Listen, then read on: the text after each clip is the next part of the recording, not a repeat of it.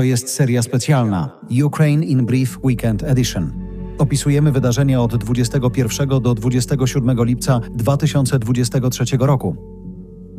Nie milkną echa zerwania przez Rosję umowy zbożowej. Armie Rosji i Ukrainy zapowiedziały, że będą atakowały cywilne statki płynące do portów przeciwnika. Może to oznaczać zablokowanie ruchu z portów Ukrainy i Rosji, z których statki wywożą przede wszystkim zboże. Oprócz tego Rosja nocami bombarduje ukraińskie porty. Zaminowuje też trasy, które do nich prowadzą. Prezydent Turcji wezwał Zachód do rozważenia żądań Rosji, które umożliwiłyby powrót do porozumienia zbożowego. Rozmawiał też na ten temat z prezydentem Zełańskim. Łącznie 400 milionów ludzi w wielu krajach krajach Afryki i Azji jest zagrożonych głodem. Razem musimy zapobiec globalnemu kryzysowi żywnościowemu, mówił ukraiński prezydent. Unia Europejska wyraziła gotowość do współpracy w sprawie ożywienia umowy zbożowej. NATO zobowiązało się do zwiększenia obserwacji Morza Czarnego. Skandaliczne słowa rosyjskiego prezydenta pod adresem Polski. Władimir Putin oskarża Warszawę o plany zajęcia części terytorium Ukrainy. Prezydent Rosji stwierdził, że utworzenie polsko-litewsko-ukraińskiej formacji wojskowej ma na celu późniejszą okupację zachodnich ziem ukraińskich. Rosyjski dyktator nie podał żadnych dowodów na poparcie swoich słów. Dodał, że Polska odzyskała niepodległość dzięki zabiegom Józefa Stalina. Polskie władze uznały słowa Władimira Putina za prowokację. Do polskiego Ministerstwa Spraw Zagranicznych wezwano rosyjskiego ambasadora. Rosyjski atak na historyczne centrum Odessy. Uszkodzone zostały zabytkowe budynki z XIX i XX wieku. Celem ataków była też największa w Odessie cerkiew prawosławna.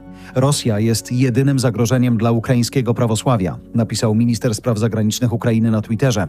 Premier Włoch zapowiedziała, że jej kraj pomoże Ukrainie w odbudowie zniszczonych zabytków. Twierdzi, że ostrzał katedry świadczy o chęci zniszczenia cywilizacji europejskiej i jej świętych symboli. Centrum Odessy wpisane jest na listę światowego dziedzictwa UNESCO. Kreml nie przyznaje się do ataku na budynki cywilne.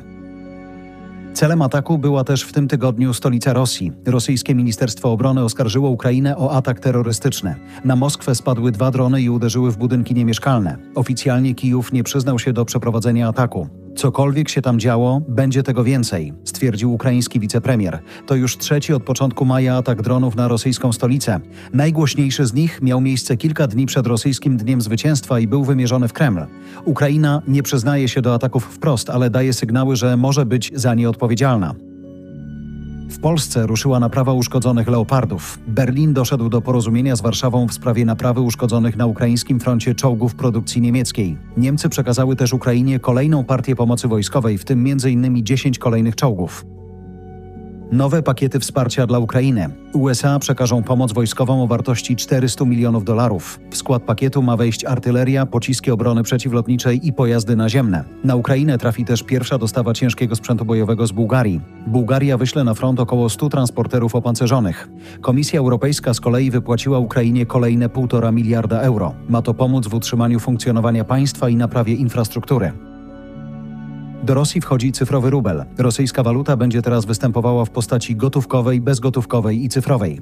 To jeden ze sposobów obejścia sankcji i odcięcia od systemu płatności SWIFT. Do przeprowadzania transakcji cyfrowym rublem ma powstać specjalna platforma. Cyfrowy rubel to unikalny kod elektroniczny. W przeciwieństwie do kryptowaluty będzie emitowany tylko przez Bank Rosji. Będzie też powiązany z wartością waluty krajowej.